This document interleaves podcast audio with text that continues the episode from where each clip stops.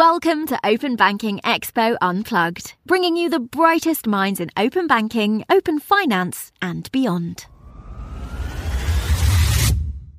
Hello, and welcome to Open Banking Expo Unplugged, our podcast series with uh, me, Ellie Duncan. I'm head of editorial and broadcast at Open Banking Expo. And today's discussion is all about the latest report from Bottomline, which is called The Future of Competitive Advantage in Banking and Payments. Now, you may recognize it because we have covered it on our, our TV episodes in the past, looked deeper into some of those findings.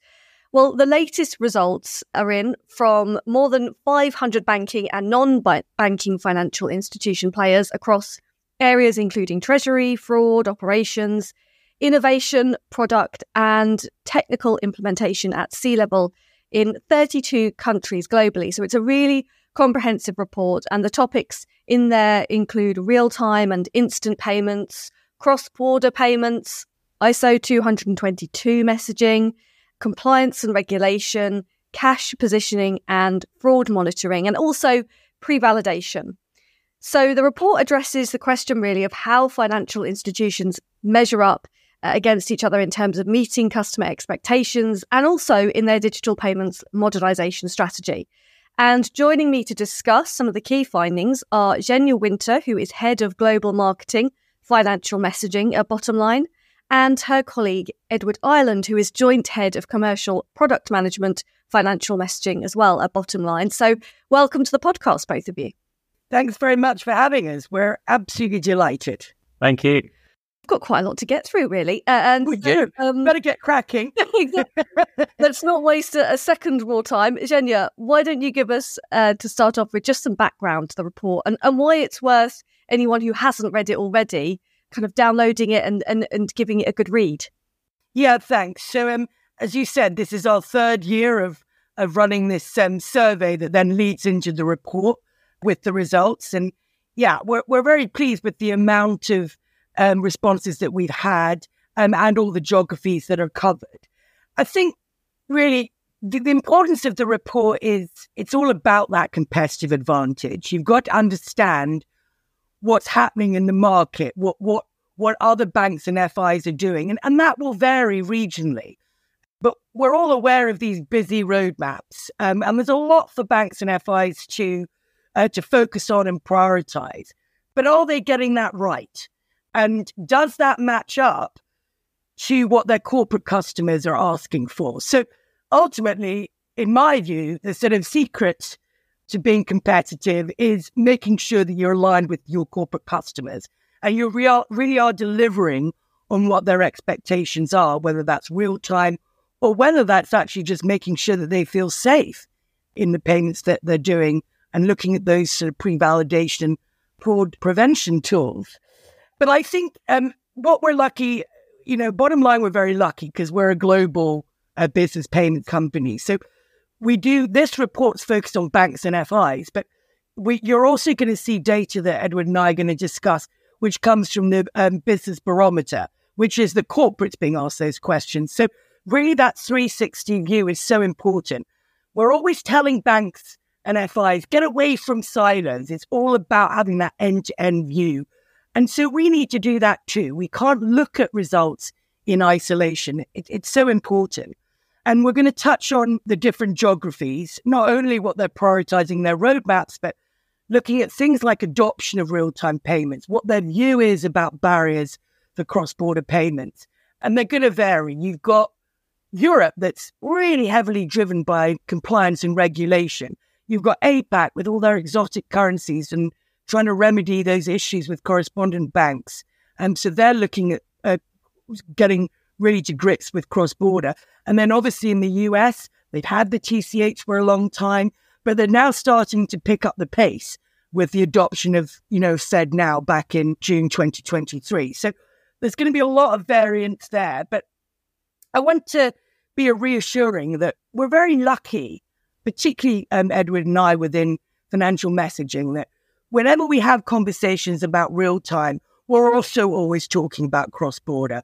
We're also talking about fraud prevention, the, the, the merits of ISO 20022 and what it can do for operational efficiency. The same with SaaS. So, yes, there's lots of disparate things happening, but they're all interconnected. And that's really important. Edward's going to cover the open banking angle, you know, what we're doing to drive the importance of, of APIs, how important it is for standardization, to, you know, for speed to market and also for easier implementation, and how that ties into things like pre validation. So we've obviously got COP in the UK, but pre validation is going to be extended. You know, obviously, you've got um, bits and pieces coming in as a separate INST mandates looking to be ratified, and then issues with bank account verification with SWIFT. So I'll leave that up to Edward, but there's lots to cover, and we're really excited. Well, fantastic. Let's start off then with a question for you, Edward. Leveraging the data from the survey, does the report indicate that banks and financial institutions are on track with their digital payments modernisation strategy? And if not, then what are the reasons for that? Yeah, so so it's a it's a it's a it's a broad question. So the digital payments modernization strategy that's a, that's a massive piece of work for the banks, and in, in terms of I'm trying to understand whether whether all banks are on track or not with that is sort of there are different ways of looking at it. Obviously, you can look at the the services and the functions that they're offering to their customers and the way that they're engaging in the market. Uh, and the way that we can uh, ascertain that as well is to look at the appetite of those institutions to adopt SaaS services.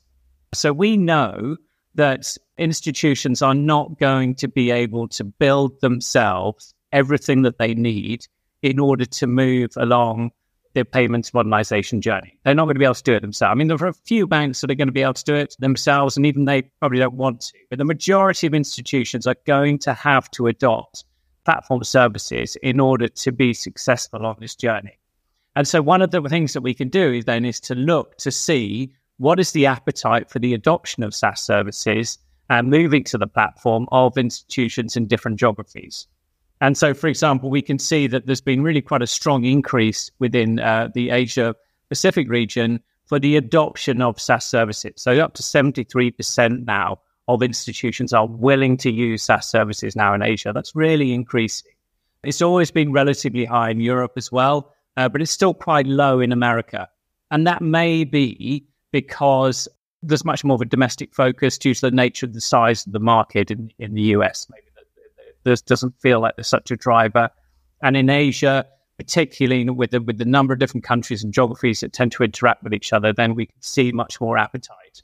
And perhaps they are coming from a, a culture where, where there was more resistance to SaaS services uh, and now institutions are getting more comfortable. Those services are getting more secure, more reliable, better infrastructure around compliance, liabilities, and controls, and so on. And so they're willing to adopt those services more. And they can see that in order to be successful on this journey towards digital modernization, payments modernization, they're going to need to adopt those services. And we can see that picking up in, the, in, in Asia Pacific particular, which is really encouraging. Zhenya, did you want to add anything on, on this point about the the payments strategy and, and bringing it into the modern age? Any other findings you can highlight? Well, I think, you know, Edward's covered it very well there. I, I think essentially when we talk about SaaS, you know, and I've said this before, you know, SaaS is SaaS. It's, it's, it's, it's not particularly new, right? We've been talking about it for a long time. And tech is tech. What makes SaaS exciting, and also if you ally it with solutions like ISO 20022 is what it can do to address that the priorities in in roadmaps. You know, you have the capability to be able to deliver that speed to market uh, with SaaS, to be able to leverage best practice, to be able to easily comply or more easily comply with regulation because it's going to be automatic. And also there are cost implications, scalability, all the things, all the attributes that SaaS has is, is what's exciting and what it will mean in terms of that busy roadmap, prioritization, and getting that elusive operational efficiency that everybody's after. So lots of lots of potential, basically. Let's come on to to another area. So uh, I'm interested to hear from both of you. What are the top priorities that were identified by banks and by financial institutions over the coming sort of 12 months? And are they aligned with what their corporate customers are demanding? Um, so, Zhenya, I'll come to you on this first if I can. Yes, that's great. So, the sort of the main priorities were well real-time payment rails and extending the reach, and that was the top priority. And then we come on to mitigating fraud risk. And now I'm not surprised by those two. As I said, real time is table stakes. and you're seeing a lot of real time schemes being rolled out, and obviously compliance issues around SEPA INST. You've got the new payments architecture and ramifications around that. FedNow, you know, I've touched on all of those. And I also want to address this this preconception of faster payments, faster fraud. You know, the assumption is that, you know, if if you if you can benefit the merits of real time, that also means you're more susceptible to fraud. And I don't really actually think that's the case anymore because, you know, through that collaboration, we're really looking at best practice in terms of what we can deliver. We've got lots of tools out there for fraud prevention and fraud mitigation. And it's not actually that real time payments are, are a more dangerous rail. It's just the fact that there is the issue of it being irrevocable and you've got less time to check it. But we're getting, we're developing tools, which Edward will, will cover later, which, to use that word, mitigate, me, makes me think really that it's it's it's not such a concern, and so please don't be too worried about it. In terms of other areas that were important, so I talked before about compliance and regulation. So, the, you know, the region that really heralded that the loudest was Europe, and we touched on it before. There's a lot going on, and I, I think regulation is a good thing because it drives best practice, and it means that we are almost preempting what our customers are going to be after. So those were the three top priorities. In terms of how they, and I went back before and said, so competitive advantage is making sure you're doing what your, your corporate customers are after. So good news that the corporate customers, again, they did list mitigating fraud and real-time payments right up at the top. There were a few other things that weren't addressed or weren't prioritized when we asked the banks. And, and that's all around that cash positioning, that real time balance. And it ties, guess what, right back into real time. Because you've got the, you know, the, the 24 hours, seven days a week, 365 days, you really need to keep an eye on what money is going in and out. So I think there needs to be more work on, on positioning those tools within the banks, prioritizing them, maybe doing some education around it so that the banks can really make sure that the corporate customers are using all the tools that are out there. And the other one is fair and transparent pricing. So you say, well, that's really obvious. But actually, it was listed way down as one of the lowest priorities for the banks. And it's going to be a global issue, that. But particularly when you're looking at regions like APAC and, you know, and rest of the world. And by that, I mean Africa, I mean um, I mean, Latin America, you know, so, so those territories where really there's a lot more price sensitivity. We all know as banks that we have to price things differently. And certainly Edward and I are aware of that from a vendor point of view. So there are, you know, close but no cigar. There are bits and pieces that need to be improved, but we're on the right track, which is excellent news. Yeah, uh, uh, it definitely sounds like it. And let's pick up then on on that point around regulation. As you say, no surprise really that um, it's uh, a biggest concern is is to be found in in Europe. Obviously, you know, re- regulatory led open banking and payments has has been the norm in the region. So. Uh, what's the view of the importance of compliance and regulation over the next 12 months? And was there any signs that financial institutions are worried or concerned about meeting some of those deadlines, which, as you said, are, are numerous? Yeah, I mean, so well, the only, the global stats were when we asked them how important is compliance going to be over the next twelve months. Well, sixty nine percent it was going to be said that it was going to be more important than the previous twelve months. Twenty percent said it was going to stay the same. I think that's very optimistic. Twenty percent said it would be less important. And then you've got um, those that just weren't sure. So I think I agree with the fact it's going to be more important because there's a lot coming down the pipeline for us. But I think probably what's more worrying really is that 88% said that it was going to be very challenging or challenging to remain compliant over the next 12 months. So that's a big that's a big percentage that are really looking to their laurels. And then you add, you know, seven percent who you know, who don't think it will be challenging. And maybe those seven percent are so innovative and so um, far reaching and far sighted that they've already prepared for it. And because we know that these mandates are coming. And what happens in, in the UK, what happens in Europe, chances are it's going to be extended elsewhere globally. So countries like, you know, America, where potentially they're not as regulated um, as we are in Europe, you know, they can't afford to relax because it's going to come their way eventually. I think, as I said, I keep saying it because I really want to hammer it home. You know, the, the, the European banks and FIs are really on it in terms of compliance, and they're slightly more relaxed, as I said, um, in North America. But compliance is a big deal. And by prioritizing your roadmap, by preempting it, by using tools like SaaS to get speed to market, by having things like ISO that if you solve for ISO, you're potentially solving or doing the doing this sort of structure for a lot of the other things you need to do, then you're on your way. But Edward, I mean, anything that you wanted to add to that? I was picking up on Ellie something you were saying earlier on about you know uh, there's, there's the compliance requirements or the regulatory requirements that that our financial institutions have, and then also the customer demands that they have. And I think there is an alignment between what the regulators are asking for and what the customers are asking for as well. So I think that this pressure that FIs have on them to to deliver against the regulation, but also to meet their customers' demands, is some somehow is is complemented by what they're being asked to do. So if we look at in uh, in Europe, for example, with the, the European Commission are, are, coming out now saying that the instant payments have to be provided to customers uh, across the European payments area, uh, and that's exactly what the customers are asking for. So that, that's regulation and customer demand aligned. And if you think about in the UK with the introduction of confirmation of payee and the requirement that all payment service providers uh, offer this, again, this is something that customers are asking for, and it's reducing uh, APP fraud. So it's very much complementary with that digital payments journey uh, and regulation going hand in glove to provide customers with what they need.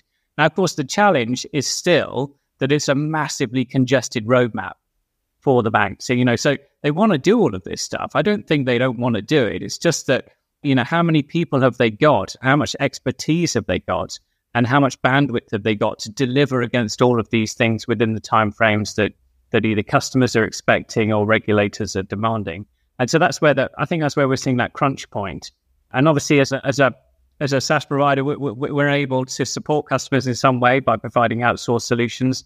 But that roadmap challenge is really there, and I, I feel for the TFIs in this this time.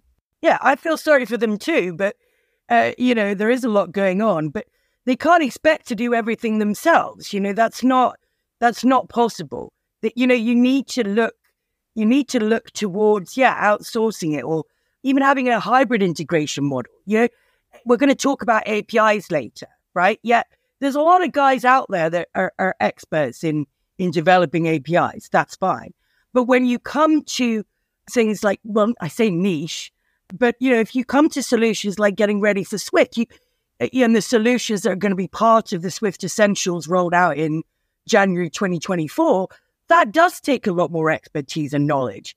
So leave that to people that have been doing it inside out for for a really long time and focus on what you can do and what your IT guys can kind of deliver without any worries about issues with testing or whatever. Yeah, I think those are some some some very wise words there, actually. And uh, I guess Edward, I wanted to to come back to you on on a particular question about um, ISO. So, how important is the transition to ISO 20022 native in helping to solve some of the key priorities uh, that you know you've both already identified there for, for banks and FIs? So, as you've said, fraud mitigation, real time domestic and cross border payments, uh, etc. Uh, Edward. Yeah, so um, it, it's it, it's critical uh, to to the to the journey that we're on, which is why it's mandatory. You know, it's why it's why it's why market infrastructures are insisting on institutions moving towards ISO because they know that the only way that we're going to get the digital transformation that we're looking for and be able to provide the payment services which customers are asking for we're going to have to have a better standard to work with than the legacy formats that we've had before. So that this this journey towards ISO is absolutely got to happen, and it will happen because it's being mandated. And of course, naturally, institutions have spent a lot of money on this, and uh, they want to see where they're going to get the benefits. And that's becoming more apparent actually as we move beyond this sort of mandatory enablement period that we've been going through towards true adoption of ISO and how do we get to use it and how do we start to see some benefit from ISO 20022. And I think we're going to see uh, a couple of areas you, you, you alluded to uh, where we're going to see the first benefits. And, and in terms of improved operational efficiency, so, so cash positioning, we're going to see better reconciliation with ISO. So we've got across market infrastructures the use of the same standard.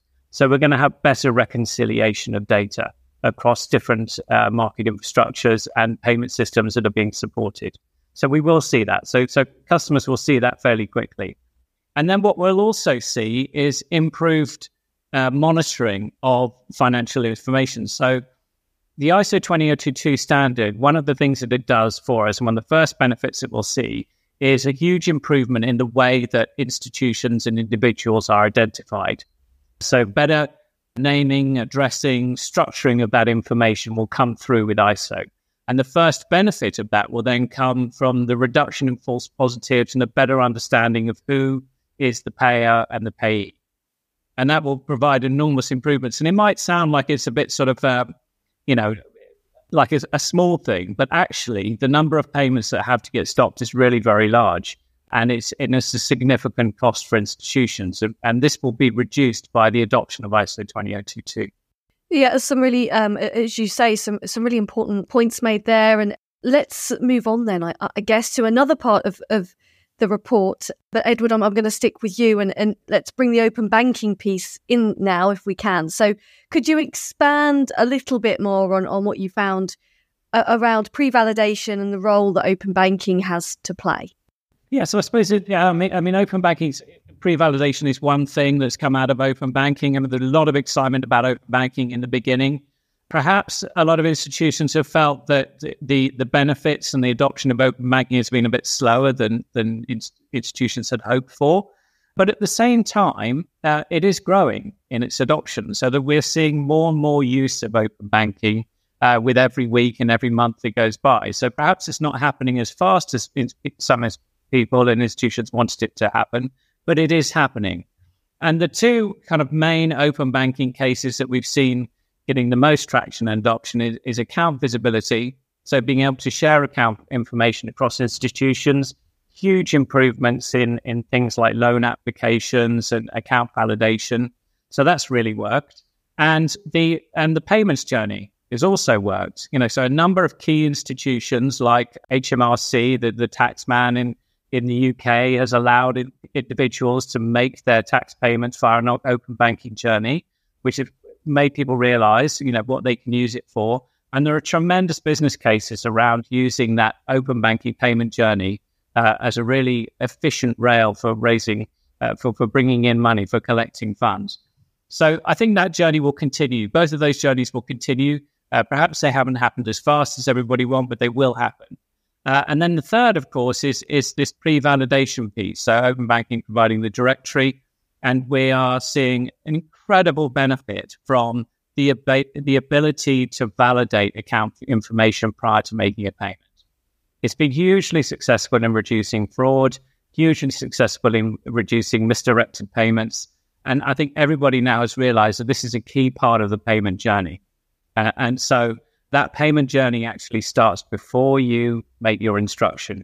It starts when you validate your instructions and then you send your your instruction, and that's been, and that's been an enormous benefit. We've seen it adopted very successfully in the UK. We're seeing the European Commission are going to mandate it for instant payments and, and, and all payments, actually, I think, in Europe. And we're seeing a number of other initiatives in other countries that work very well as well. You know, so so it's not just sort of uh, UK and Europe. It's also you see it in Pakistan, you see it in the UAE, you see it in India. There are a number of countries that have got really simple, effective solutions for this. Edward, I've got a question for you. With pre-validation, you see one of the reasons that people feel that maybe open banking hasn't hasn't advanced as much as it should have, and you know, is it is this still an issue uh, both of you, around fear of that sharing of that data. And does the fact that open banking is being used for good in terms of pre-validation and fraud prevention, does that make that does that go some way to uh, allaying those fears? And does it, as we see pre-validation become more important and more global, what impact will that have on the acceptance of open banking, not just at the corporate level, but also with consumers? Um, so, Zhenya, yes. I mean, I think the, uh, the thing about the open banking journey for a lot of institutions is, and individuals is it's quite a it's quite a big concept to get a hold get your head around. You know, you're providing access to your account information to a third party, and and that's not something that we've normally done. Well, of course, we have done it. You know, you send your bank statements, you send six months of bank statements so you can open an account or get a mortgage. So we have done it, but it's just this this idea of making an electronic journey is has been as something that's not familiar, and we've had to get used to it.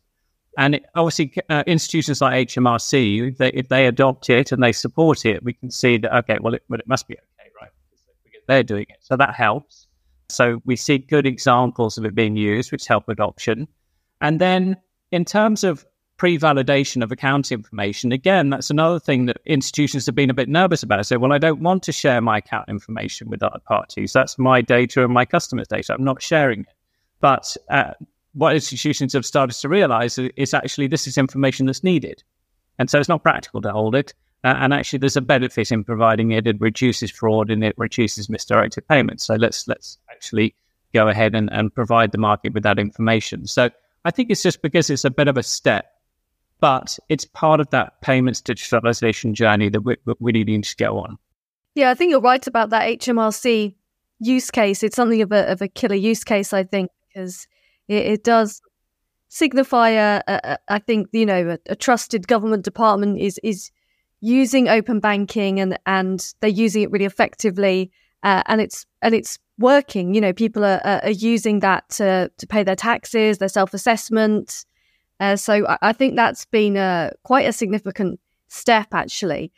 And then in terms of what you were just saying there edward about the banks being kind of ready to give up that data. I mean, in a way, it can work really well for, for banks and those kind of incumbent institutions, can't it? Because it does show just how trusted they are. They ha- hold so much uh, of our personal information and information that's so important in other areas of, of our lives, you know, whether it's applying for a mortgage or, or, whatever it might be. So definitely some some more work to be done there, I think, um, in terms of building that that trust and and hopefully opening up a few more use cases but Zhenya and Edward, thank you so much for those insights. Is there anything else that that that came out of the report this year that, that you're really keen to to flag? Well, I think from my side, before I pass over to Edward, I, I just I think it's all about we've covered it. You know, it's all about seeing regulation and compliance as a friend. It's about prioritizing that busy roadmap and doing it in tune, in alignment with what your corporate customers are asking for.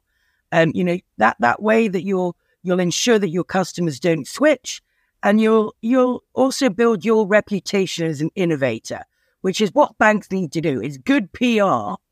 It's good PR. But over to you, Edward. Yeah, I think that that alignment of, of regulation and customer requirements, I think that, that where where institutions can see that, and I, I, I see that coming out in the report with the increasing willingness to adopt solutions and and and not this resistance to change that we that we have seen in the past, uh, and this desire to invest for for a, a customer a, a, good customer experience, which is aligned to the regulatory requirements.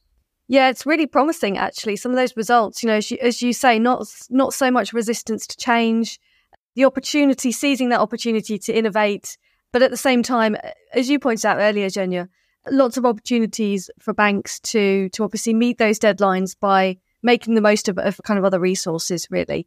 Well, thank you so much, both of you, for coming onto the podcast. Uh, fascinating as always to hear these these findings. I think it really paints quite a striking picture and a really full picture, you know, what's going on globally. So, thanks both of you. Yeah, you're welcome. Looking forward to the next time. Thanks, Ellie. Thank you. My thanks again there to Edward and to Zhenya from Bottomline. And if you want to uh, look out that report, uh, we'll provide a link to it, but it's called The Future of Competitive Advantage in Banking and Payments. Lots of insights to, to think about there, to mull over. In the meantime, if you'd like to listen back to other recent episodes of Open Banking Expo Unplugged, then you can do so via our on demand page on the openbankingexpo.com website. Until next time, goodbye.